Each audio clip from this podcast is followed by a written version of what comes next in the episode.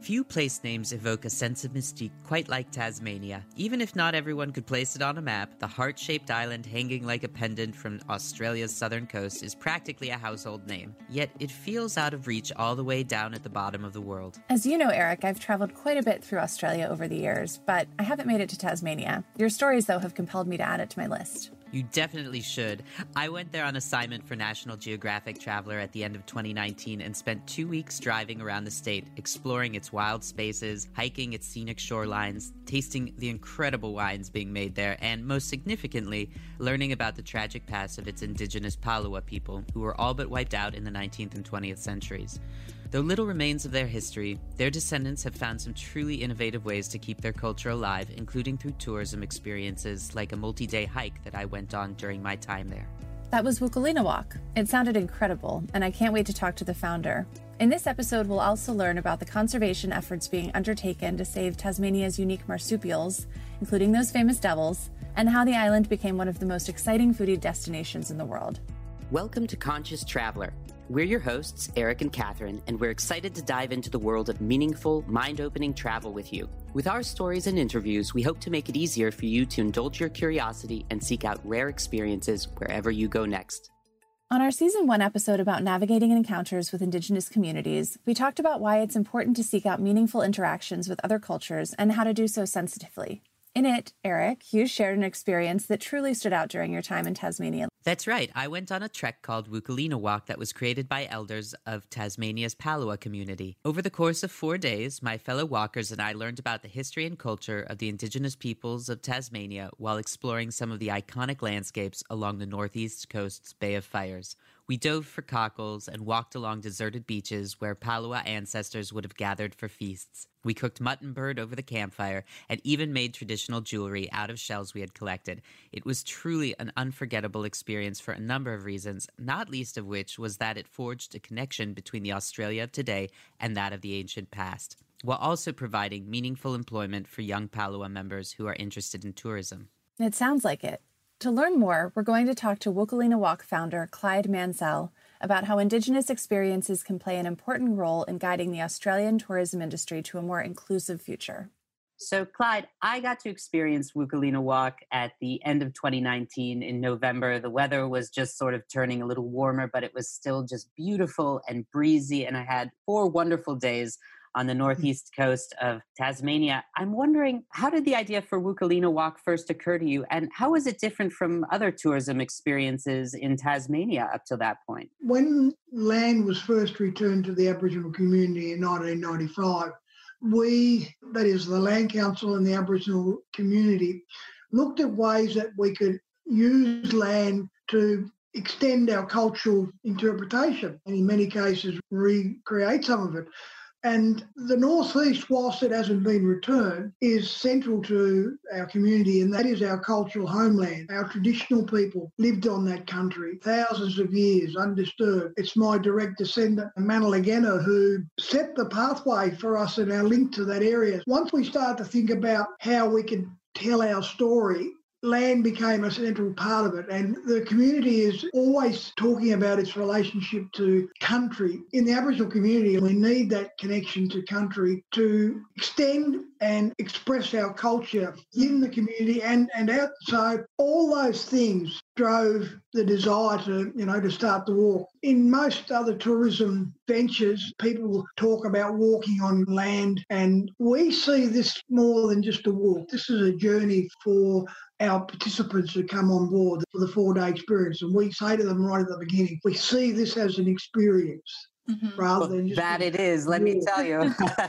so to that end, who have you seen tends to come along on Wukalina Walk? Has it been more international travelers who are looking for a taste of Indigenous culture, or is it Australians who want to learn more about the original people of Tasmania? When we first started, there was a trickling of international clients, and we were quite surprised that without doing a full scale advertising campaign internationally, people were getting to hear about the walk. We're now seeing that everyday Tasmanians that are starting to do the walk, and also also hmm. like people from interstate, the closure of borders mm-hmm. impacted on that. But we've just had a departure today go out, and it's made up of uh, the private colleges. If you look at it, it's a mixture. Well, my experience last year was definitely a mixture. There were some Americans and Canadians, and yeah. definitely a few Australians. And yeah. one of the things that I thought was so interesting about the Australians who were there was that they said, you know, we wanted to get a different version of the history than what we were taught in schools. Yeah. Like history in Australia didn't start in the 18th century when the British arrived. It went back no. way longer. Personally, what I felt about the experience was that it was enriching on so many different levels, including learning about Indigenous history, but also the cultures, the traditions, and how it's being kept alive today, including through Wukalina Walk. What is it that you hope visitors walk away with after spending time with you and the other community members who participate, though, Clyde?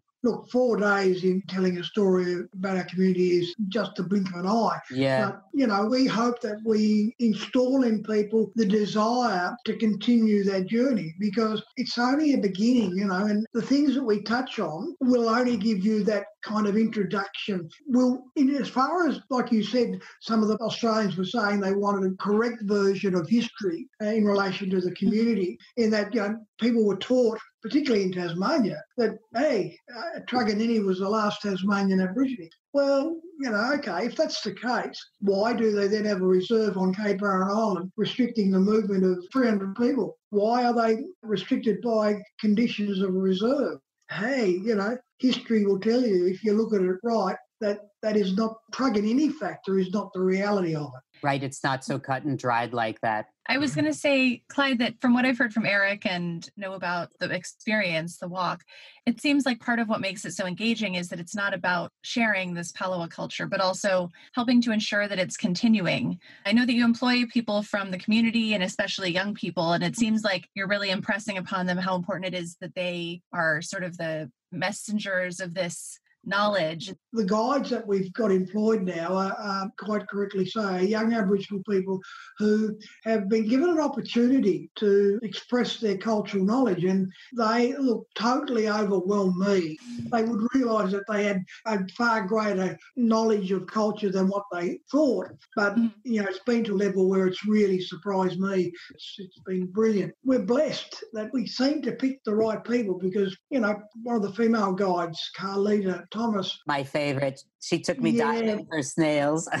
yeah, Carlita was would hardly say boo to anyone. You know, she was very reserved and didn't have a lot of confidence. But we're working for the Wukalina Walk. That confidence has grown, and she's now a lot stronger in her own cultural identity. That's a very cool side effect. It sounds like. Could you talk a little bit about how you managed to balance out the high-end travel experience of this alongside being able to offer this meaningful employment to the people and the young people of the Palawa community? When I was looking at how we would go about developing the concept, I met people and talked to them about what do you look to achieve when you uh, go out and talk to the Aboriginal community. If we didn't have that uh, Palawa cultural expression we would be just another tourism venture, walk along the coast. But as you quite likely say, what we bring to the table, if you like, is an experience and, and an introduction to the concepts of how our traditional people managed resources and the way we look at things differently, the environment and like bush tucker and all those things. And, and we view the ocean as a supermarket, you know, because you've got all those wonderful products out there. a big know. rough supermarket. I love it. it can be rough sometimes, yes, I agree. But trying to bring all those things together and say, look, what you're getting here if you come along to the Wukalina Walk is a holistic interpretation. That's what I think makes us different from just another walking company you've hit it on the head there, Clyde, which is the fact that like the landscape is so central to the experience, right? Quite literally, there's nowhere else like it. And those landscapes, those places are embedded in Palawa identity. Just walking down the beach to some of those ancient midden heaps where people would gather for millennia to um, yes. um, eat, uh, socialize, you know, spend a season was just incredible and so central to the experience as well. Yeah, and we not only had to incorporate that into the interpretation, but we had to incorporate it into the design, if you like, of the campsite. Krakani Lumi, which is palawa kani for place to rest. But we talked about the environment. We wanted to develop at Krakani Lumi as near to what the old people had when they they camped on country. But we've got to realise that we're now in the 21st century and right. we've got to be careful. You just can't leave things open because, you know, they probably wouldn't last very long. The animals would get hurt, if anything. So we had to design something that when it's not being used, it neatly folds away and becomes a lockable container, if you like. But when we open it up, then you've got the design of the domes shape uh, structure of our people. And when I spoke to the architects and we talked about how we were going to, what design we were looking for, I said to them, I wondered likened to when you maybe go to the theatre and you're sitting there and the curtains are drawn and you, are anxious about what's going to happen when the curtains open. And they took that brief and, and came up with the design that the doors slide open and what you've got is that big communal dome where the group spends a lot of its time when it's not walking. And it's just a liken to that of opening the, the curtains in a theatre. I can see that just from the photos. The domed timber structures really look quite chic. And, you know, there are small cabins and the larger gathering space that you were talking about with the fire area and dining room and the shared bathrooms.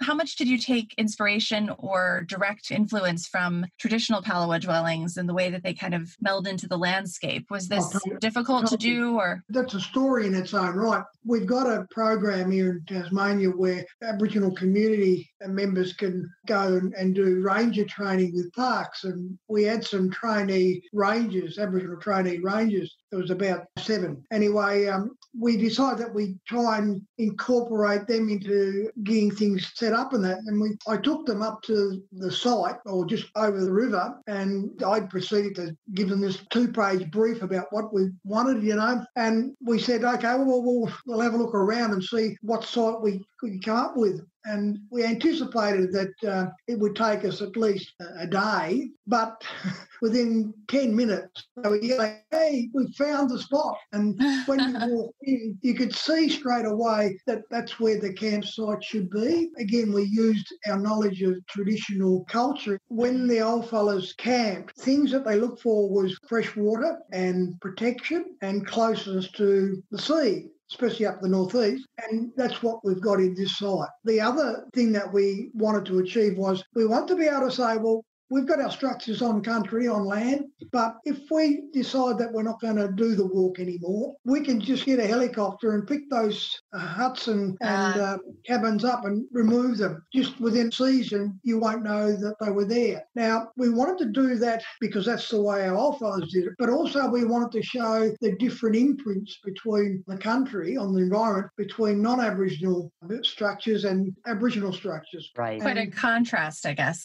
and if you think think about Krakani Lumi and then look at the imprint on the country that they've made at Larapuna with the lighthouse building. The lighthouse that you stay at your last night. That's right. Two completely different outcomes. It destroys the land. Intrusive, um, yeah. They mined the granite and then put two foot by two foot blocks of granite to build the houses. Well, did you really need to do it that way? They also cleared that land, and it's one of the windiest spots in Australia, if you ask me. Not sheltered at all. well, mm-hmm. Clyde, you know, I've traveled quite a lot in Australia, and so has Catherine, and we both have found that Indigenous led, Indigenous operated, and Indigenous focused tourism activities, while, you know, they're popping up here and there, are still few and far between in a lot of the country and not just in Tasmania. Have you seen that changing lately? And if so, you know, where do you see it going from here? And how do you see Indigenous led tourism enterprises like Wukalina Walk evolving and changing the tourism model in Australia? I believe that one little adventure like the Wukalina Walk has already started to have some impact on that. For sure. And um, look, we're, we're the only Palawa owned and, and operated venture in Australia. And you've got other Aboriginal ventures, but most of the time they're non Aboriginal people own them and Aboriginal people work in them. Whereas mm-hmm. in our walk, it's different. Right. So, but, and I can definitely see that within a decade, I reckon if people realise that the Wukalina Walk is operating successful, you'll see more and more ventures of that nature coming up. And I know that there's a couple of community organisations in Tasmania looking at a, a, similar approach, but in a different area. You know, say one Wukalina Walk down the northeast, and we had another venture similar to that on the west coast, down down the southwest. Mm-hmm. What a wonderful outcome. Yeah, if you could kind of expand it to other groups and yeah. other parts of the country, to mainland yeah, too. Exactly. It sounds like there would be a lot of value added. Uh, well, I, I, believe so. I believe so too, especially having met you and the other people involved. I really want you to give my love to Carlita and Ben and Hank and Auntie Sharon. Thank you so much, Clyde. Yeah, thank it's you. Really a time, Clyde. Thank you. All right, Catherine. Any guesses on what this is?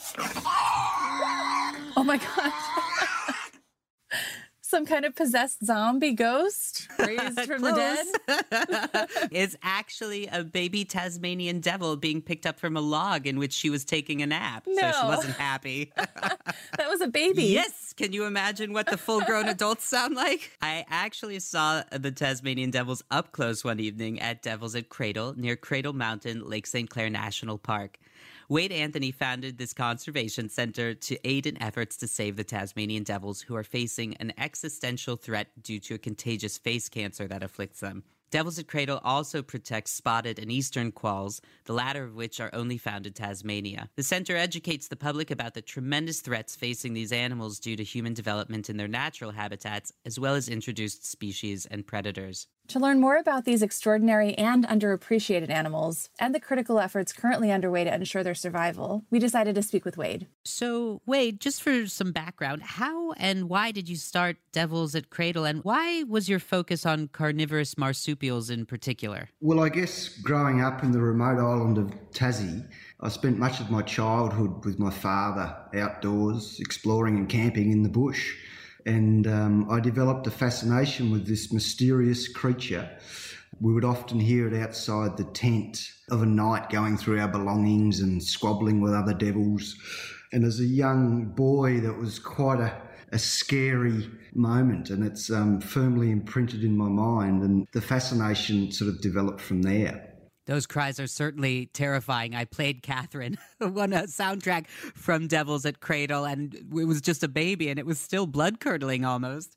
yeah, yeah, yeah. And that's actually how they got the name. Um, I guess the early settlers would have heard these animals in a, in a similar fashion um, before they'd actually sighted it. So it sounds sounds much bigger and scarier than it actually is. And that's exactly how they've got their name. Interesting. So, what would you say are some of the unique challenges that are facing Tasmanian wildlife these days? Eric had told me about a contagious face cancer that the devils are quite prone to. Does that make the conservation mission feel even more urgent? Well, it's probably the primary challenge for the Tasmanian devil, and it has been for the last, well, 15 to 20 years, probably more so in the last 10. But it's a contagious facial cancer that's swept through the island and decimated the, the wild population of devils by up to about 80%. So that was the main reason behind setting up the sanctuary Devils at Cradle to try and assist how we could. We have a fairly unique property on the edge of the World Heritage Area, at the Cradle Mountain National Park. So it was an ideal location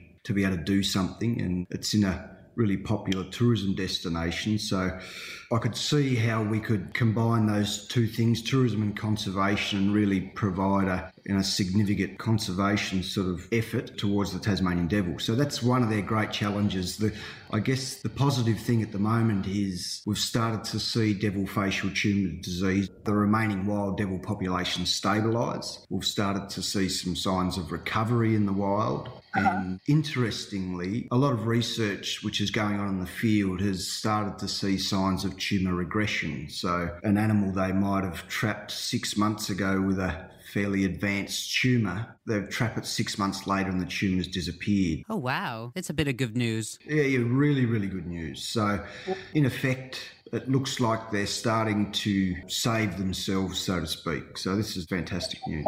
And then, Wade, what other pressures are they and the quolls facing, and how are you dealing with that at the sanctuary? I guess probably the two other primary risks for these guys are um, habitat removal.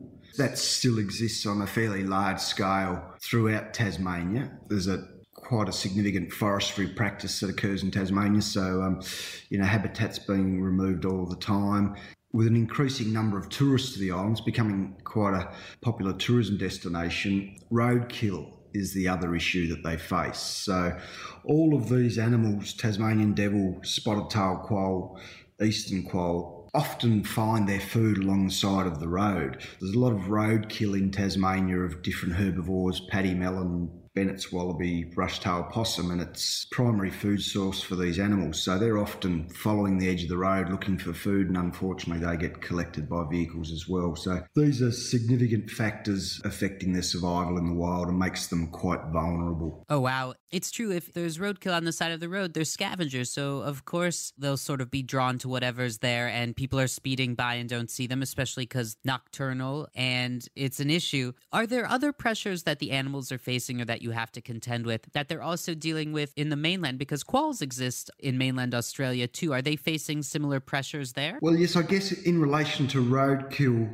they are. So spotted tail quolls still exist up the eastern seaboard of mainland Australia, but in very small numbers. The populations are quite fragmented due to human development, but I know for a fact that roadkill is a major issue for you know for these remaining populations there. I guess you know in, in more recent years, climate change and what we're seeing the effects that that's having on various species, bushfires, flooding events, right. these sorts of things. We don't see it quite as extreme down in Tasmania, but we certainly do from time to time. So a few years ago, we had some significant bushfires spread through Tasmania, and this would have undoubtedly impacted on not only only habitat but taken, you know, high mortality as well for both devils and both quoll species. What would you say are the hurdles to reintroducing devils and quolls to wild areas of Tasmania? And does the education you do at Devils at Cradle help with that?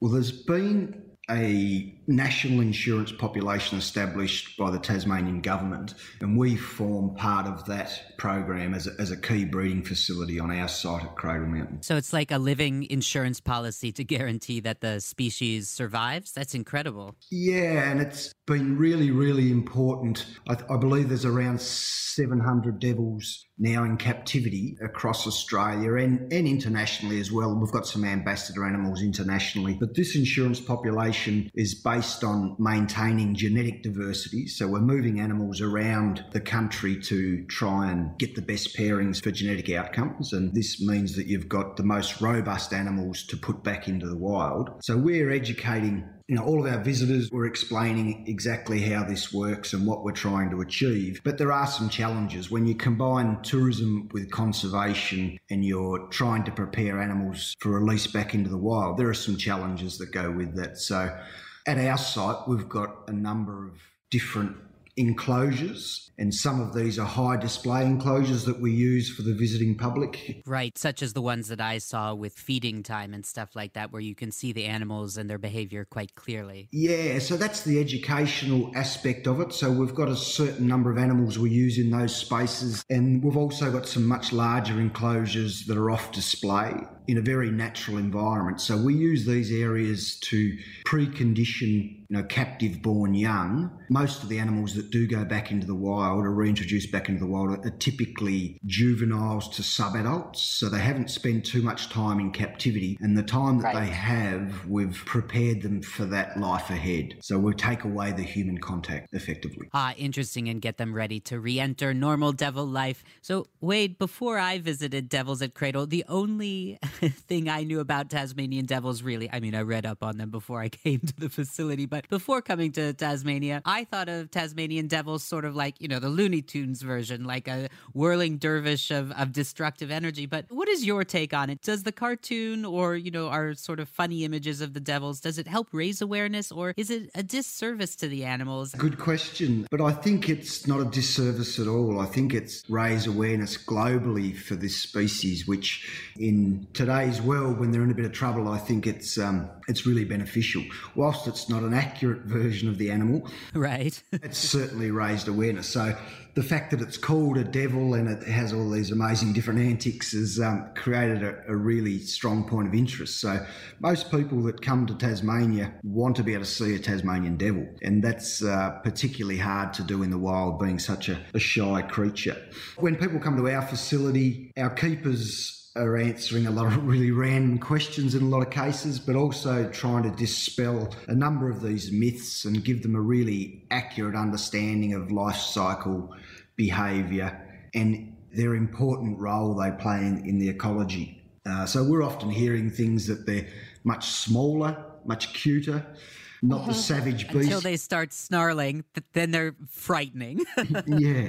We, we go into things like their reproduction cycle. You know, gestation is 21 days. They, they're super fetal, so they give birth to up to 20 to 40 babies and they only raise four within a pouch. So these things are, um, you know, fascinating for visitors. Their lifespan is only five years, and they have a highly, highly competitive life. And as I mentioned before, their name once they hear this animal, then they can they understand why it's called the devil. Yeah, context.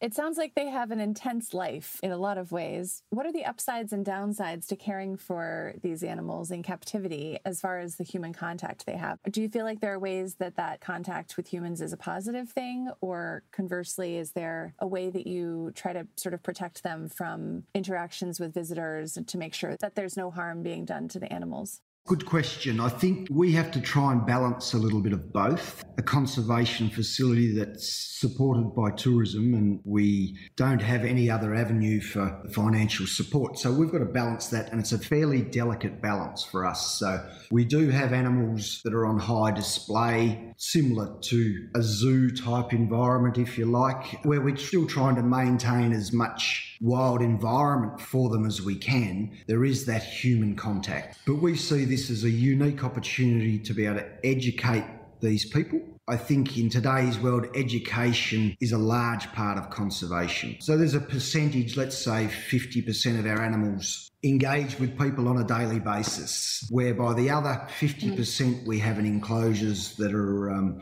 much larger, they're off display, so they can go about their business as a devil would. And, and we see a significant difference in their behaviour, to be honest. Typically, devils are quite a shy, primarily nocturnal animal. So in, in a lot of these display enclosures, we see that more wild behaviour.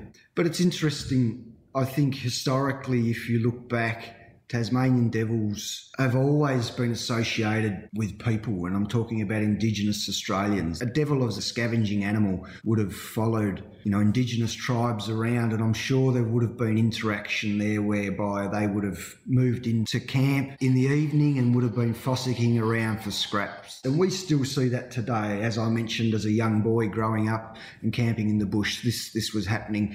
But I think this has been happening for a long, long time. They're an animal that adapts very well to captivity. As I mentioned, they're a shy animal, but they adapt very well to human contact. And we we've seen a lot of situations where animals that have been hand reared bond very, very closely to humans. So there's a very interesting historical bond there, I think, or, or some sort of connection anyway. It's super interesting. I mean, one of my images, I, I have a picture of you, Wade, with a spotted quoll nuzzling up the hood of your hoodie because it was a chilly evening while we were there, and it was just sort of of like it had been on your shoulder for a moment and then it crawled into your basically your pouch to keep a little warm. That was really striking to me because obviously you do take such care to educate guests about these animals in the wild and why it's important to protect them and what we can do, like just driving slower at night, for instance, makes a big difference to protect them. But it was really fascinating to see that bond and to feel your bond in the other direction to these animals, you know, and doing the work that you have been all these years. So it really was a pleasure to visit. And I came away knowing a lot more about Tasmania's carnivorous marsupials than I did going in. So thank you very much. Oh, you're welcome. Excellent. And hopefully we'll get to uh, get back down to Tasmania and see you soon and see how the Devils are doing. We'd love to have you along anytime. thank you very much for the opportunity to chat with you. And um, yeah, look, long live the devil. Long, live, the, devil. Thank you, Wade. Thanks, Thanks Wade. Wade. Wildlife is one great reason to visit Tasmania, but almost under the radar, the island has become one of the top foodie destinations, not just in Australia, but in the whole world. I think a lot of people have tried Tasmanian wines like the light bodied Pinot Noirs and tart, champagne like sparkling wines that have been winning awards lately. But artisanal producers are also making everything from rare honeys and cheeses to chocolate. And then there's all that fresh seafood, including oysters and scallops, that you can find in top rated restaurants all over the world. Personally, I could spend months just eating my way around the island. That sounds like heaven. To learn more about what's behind this edible renaissance, we turn to one of the best known proponents of Tasmania's burgeoning food scene, Rodney Dunn. Rodney was a former chef and food writer who, along with his wife Severine, moved to Tasmania in 2007 and started a farm and cooking school called the Agrarian Kitchen. Then, in 2017, they opened the Agrarian Kitchen Eatery, a restaurant housed in a former 19th century insane asylum, no joke, in the little hamlet of Norfolk, about a half hour drive outside of Hobart. I'll never forget my lunch there. I must have devoured half the menu, including house-made burrata with pea tendrils, lemon, and foraged mint, and wood-grilled lamb chops with sweet purple tropea onion and vinaigrette. It was my first afternoon in Tasmania, and it really set the scene for the rest of my trip. So, Rodney, you live in Tasmania now and have for over a decade. How did you and your wife Severine decide to pick up everything and move there back in 2007? Look, I usually put it down to watching way too much River Cottage and reading way too many of Alice Waters' cookbooks and just really having the desire to get back to the country where I was from originally, um, not from Tasmania, but just to get back, I guess, to my roots. And it was never something that figured in my future. I never felt like the country was something I ever wanted to move back to after having gotten away to the bright lights of Sydney. But um, yeah, there was just something calling, I guess. You grew up in rural New South Wales, is that right? So that's pretty different from Tasmania. Absolutely, very different, very hot, dry, and flat. Uh, so, you know, the beautiful hills and the green nature of Tasmania is, is a far cry from that. So, did you go there with the sort of fully formed idea or intent to create the farm based hands on cooking school that you ultimately did, or was that something that evolved over time? We did come here with that idea in mind, and it was simply a way, I guess, selfishly for me to indulge my desire to be close to the source of food and have my own garden and have animals. And, you know, it was a way, I guess, to include other people in that. One of the things that I think is incredibly important with food is that it's shared. Often, when you're dining by yourself somewhere amazing, or you have an amazing food experience by yourself, or an experience in general, it's just never quite the same as if you've got someone that's shared in it and you can you can discuss it with them and uh, I guess revel in it together. Uh, such a good point. As we've talked about on another episode uh, regarding food tours and cooking classes, food can be such a way into a culture as well as a destination, especially that sharing aspect with other people. I read somewhere that you you decided to develop the agrarian kitchen, the farm as a kind of closed loop system to try to recreate pre-industrial agriculture. Why why did you do that? Why was it important? And then I guess as a follow-up, was Tasmania particularly suited to it? Yeah, the closed loop system is something that really appeals to me and I think I'm that sort of person. I like things in boxes. I really like to have things in neat little packages, I guess. And you know, naturally if we look at the natural world, it is that system whereby leaves fall from a tree and break down and give nutrition back uh, and the cycle continues again. Animals eat grass, the manure that they create then nourishes the grass to grow again. So, you know, rather than fighting against nature, I think it's just so incredibly important that we work with what we've got. We're trying to work within a system. We're not greater than that system. So, for me, it was important in order to get the best out of our growing and our produce is to work in that system. So that closed loop, I think, just works beautifully I hate waste personally. So, you know, when restaurants and kitchens can be incredibly wasteful if we were just to throw everything in a bin and that to go into landfill. So, I think it's really, really important that that is somehow used and you need nutrition to grow things anyway. So, it, you know, I think it's just a natural progression for any any gardener, any farmer to want to use what they can in order to create the best possible product they can. I think that philosophy is gaining more steam in the states as well. You know, here in California, there are quite a few farms who are who are practicing all of these sort of methods. And it just, once you realize the sort of science behind it too and what it does for the environment, it's like, how could you not? Exactly. And, you know, it's interesting you say that because certainly the US and, and California, more specifically here in Australia, a lot of regenerative farming, we look to that part of the world. So, you know, whilst we would see the US as certainly having kind of the worst of fast food and industrialized food, there's also this amazing culture of, of some of the best and the most exciting and forward thinking things that are happening in the world there. Mm-hmm. So, in your quest to do this, were there particular crops that you knew you needed to plant in order to make it work, or like things that Tasmania maybe was already well known for? How experimental did you get? Any kind of indigenous foods you were planting? Yes, well, in terms of the experimental side of it, I think that's something that's important to always continue to push boundaries of. So, I guess we've probably got less experimental as the stakes have been raised. So, you know, when we just had the cooking school, we had the garden, and you know, we could afford things not to work, and we still had things we could use. Now, with the restaurant and trying to be very diligent about always having product to supply the restaurant, then you know, it's probably down to maybe 10, 15% experiment, and you know, 85 to 90% of things we know are going to work and are going to be good, and that's just making sure that our risk is minimal. But you know, it's important not to just rest on your laurels and just do the same thing over and over again. And for us, we knew what worked in Tasmania, and there's plenty of gardeners and people out there that will tell you, oh no, you grow this at this time of year and you can't do this and you can't do that. So it's important that we follow those rules, but also just see what else we might be able to do. And, you know, I think if the plant's happy and healthy and given a good season, you can certainly achieve things above and beyond what people um, ever expect to achieve in, in growing different things. Could you give us maybe a few examples of some of the kind of things you're growing or maybe fun discoveries along the way that, you know, was something you maybe didn't know was going to be successful, but now is like a staple in your kitchen? Uh, sure. I think probably the most interesting thing for me was just the simple things, the things that I never expected. Simple things like root vegetables. So, you know, we all know carrots and parsnips and turnips, and people generally think they're pretty boring. But when they're grown in really good soil, grown organically, grown to produce lots of sugars, and grown at the right time of the year, they are some of the most exciting and amazing things. And I think expectations in life can sometimes be killers. So, when you've got a carrot on your plate and you sit down and you don't expect it to be amazing and it's so incredibly sweet, it's almost like eating fruit, then I think that's what, you know, really blew my mind. Of course, there's the things like tomatoes, which everybody loves, and we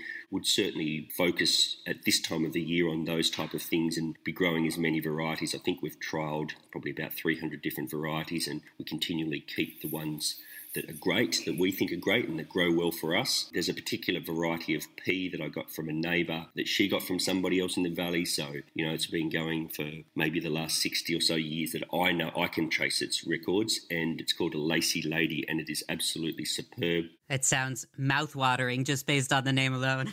we took a Brix measurement and it was above the top of the chart. So I think the top of the chart was like 14 and it might have read 15 just to give you an indication of, you know, its sweetness. And, you know, that's something that we are doing as a measurement of, of how healthy these plants are taking um, sugar readings because the health of the plant increases its sugar, and in turn, then that sugar reading helps to prevent insect attack because insects can't digest sugar. I think that story is an interesting example too of the amount of work and research you've put into it and tracing the history even of the plants that you're using. And it's something that carries through both at the Agrarian Kitchen, the cooking school and farm, which I believe uh, you're relocating to the Agrarian Kitchen Eatery. The farm, if I might say so, I believe was in a former 19th century schoolhouse in Lachlan. The Agrarian Kitchen Eatery, which is the restaurant, you opened in 2017 in a former mental asylum called Willow Court in the town of New Norfolk, and the restaurant itself was in the dining room of the old woman's ward. So I was wondering if you could talk about what it was like reinvigorating these historical sites instead of just building all new and to, you know, your customized order, and why that was important to you in terms of having a sense of place at your cooking school and restaurant. For me, I've always loved history, and to have what I consider a really special opportunity to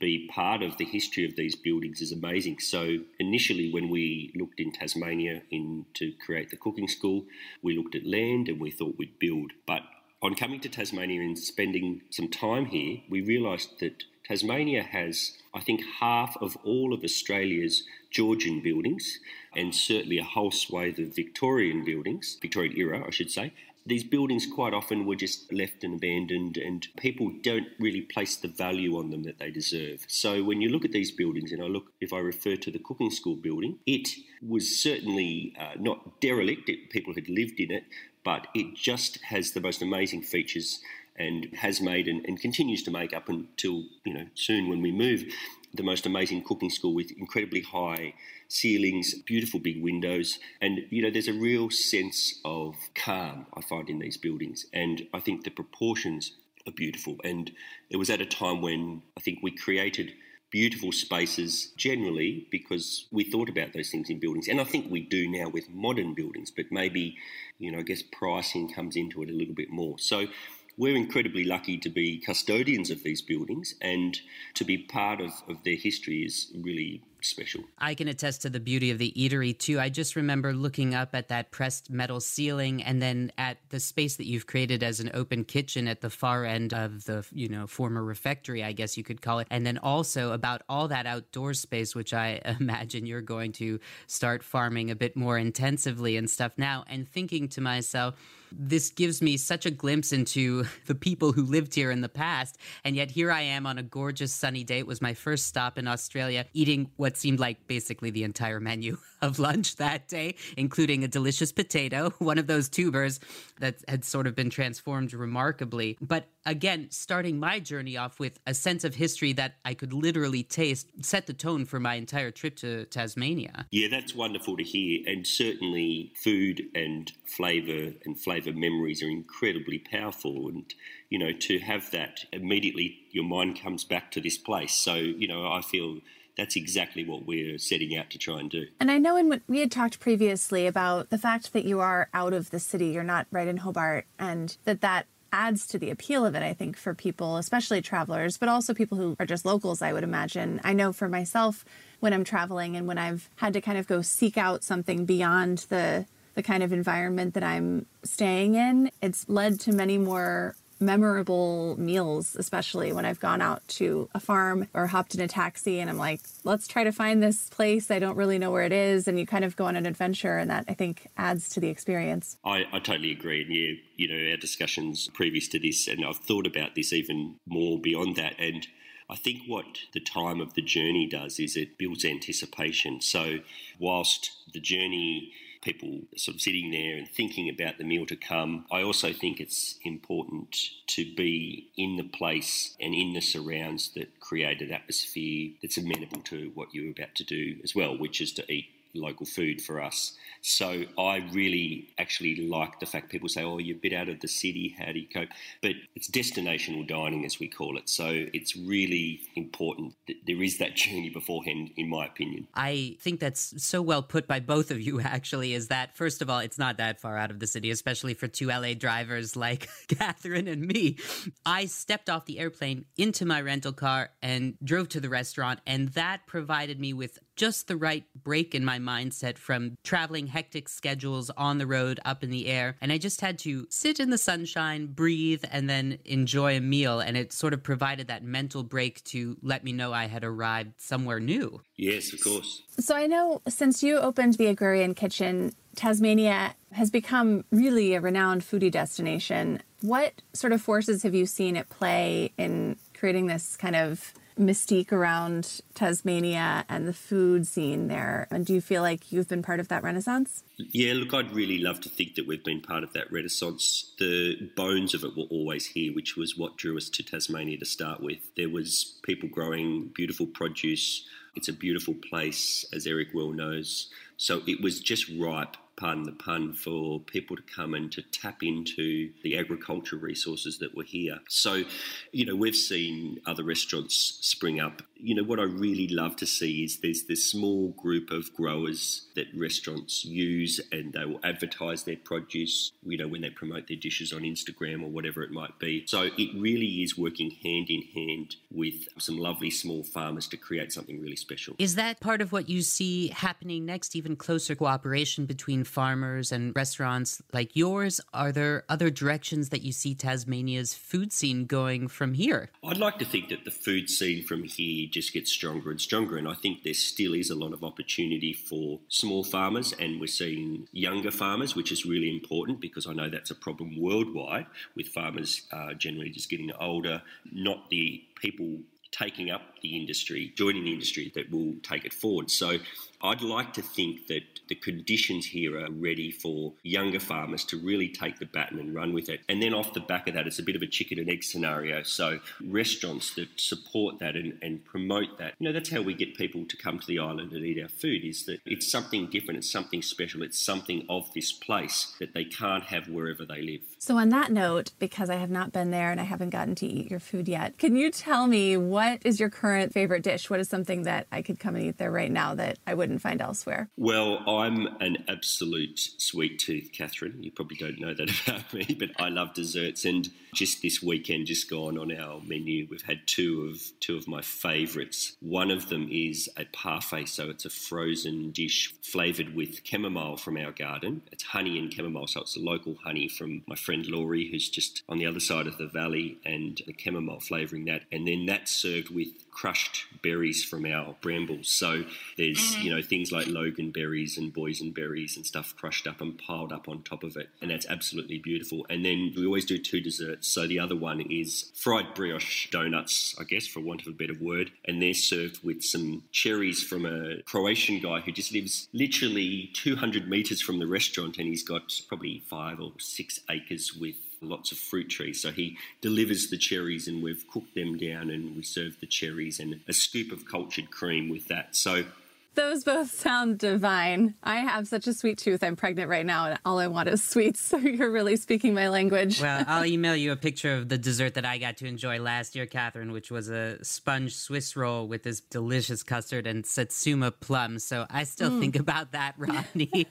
well, Rodney, I can't wait till we can make another lunch reservation and try the new prix fixe menus that you've got over there. And even better, perhaps take a cooking class in the new facility. Thanks so much for your time today, though. Uh, best of luck as you move forward. That would be wonderful, and thank you, and we welcome you both with open arms. I'm ready to make a lunch reservation. I can't wait to get to Tasmania. I feel like we've just scratched the surface of what makes it so special. Indeed, we haven't even gotten to the winemaking scene, let alone the newfound popularity of mountain biking that's revived moribund former coal mining towns. But then again, any destination worth visiting leaves you wanting more. Absolutely, and any good podcast too. For more information on the organizations and people featured in this episode, visit conscioustravelerpod.com and follow us on Instagram at conscioustravelerpod. We'd like to give special thanks to Matthew Carpenter, who composed the music you heard in this episode.